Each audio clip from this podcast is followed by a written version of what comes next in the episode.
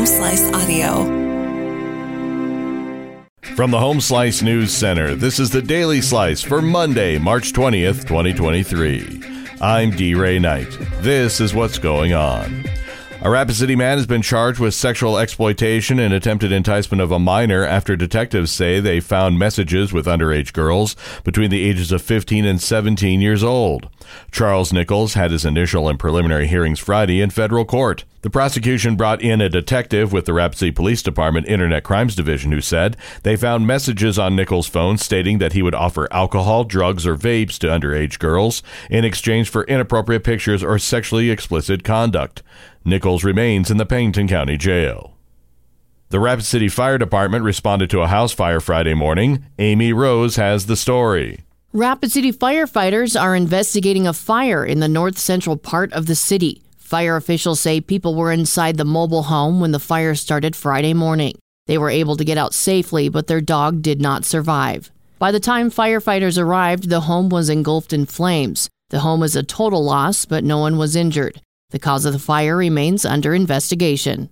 A new state rule will allow hunting in some parts of South Dakota state parks where it has previously been banned. The Game Fish and Parks Commission finalized the rule this month that gives the Division of Parks and Recreation the option of opening parts of the state parks to hunting in May and September.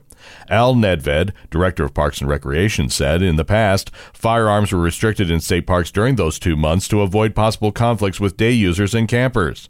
The division reviewed the parks to find the areas where there is a low possibility of such conflicts and can now designate those areas for hunting for specific times in September and May. In national and international news, Chinese leader Xi Jinping has arrived in Moscow on a three day visit that shows off Beijing's new diplomatic swagger and offers a welcome political lift for Russian President Vladimir Putin as fighting in Ukraine slows to a grinding war of attrition. China and Russia have described Xi's trip as part of efforts to further deepen their no limits friendship.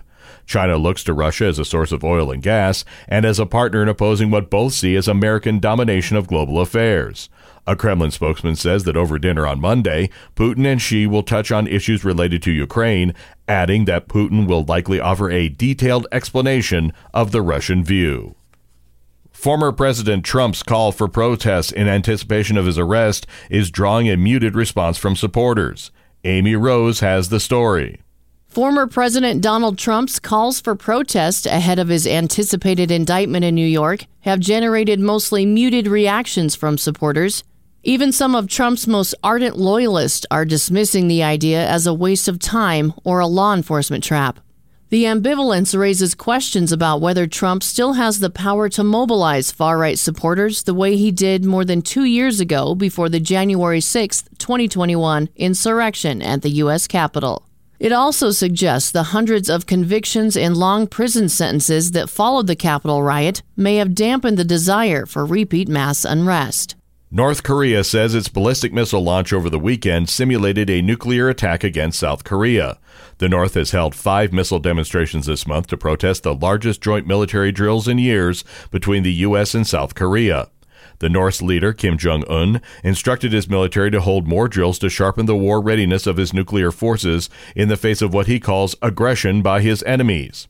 North Korea's neighbors detected the short range ballistic missile being launched Sunday, less than an hour before the U.S. flew long range B 1B bombers for training with South Korean warplanes. The North characterizes the U.S. South Korea exercises as a rehearsal to invade, though the Allies insist they are defensive in nature.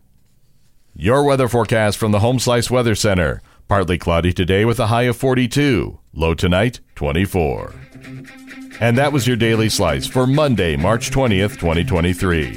The Daily Slice is a production of Home Slice Media Group, hosted by D. Ray Knight with Amy Rose.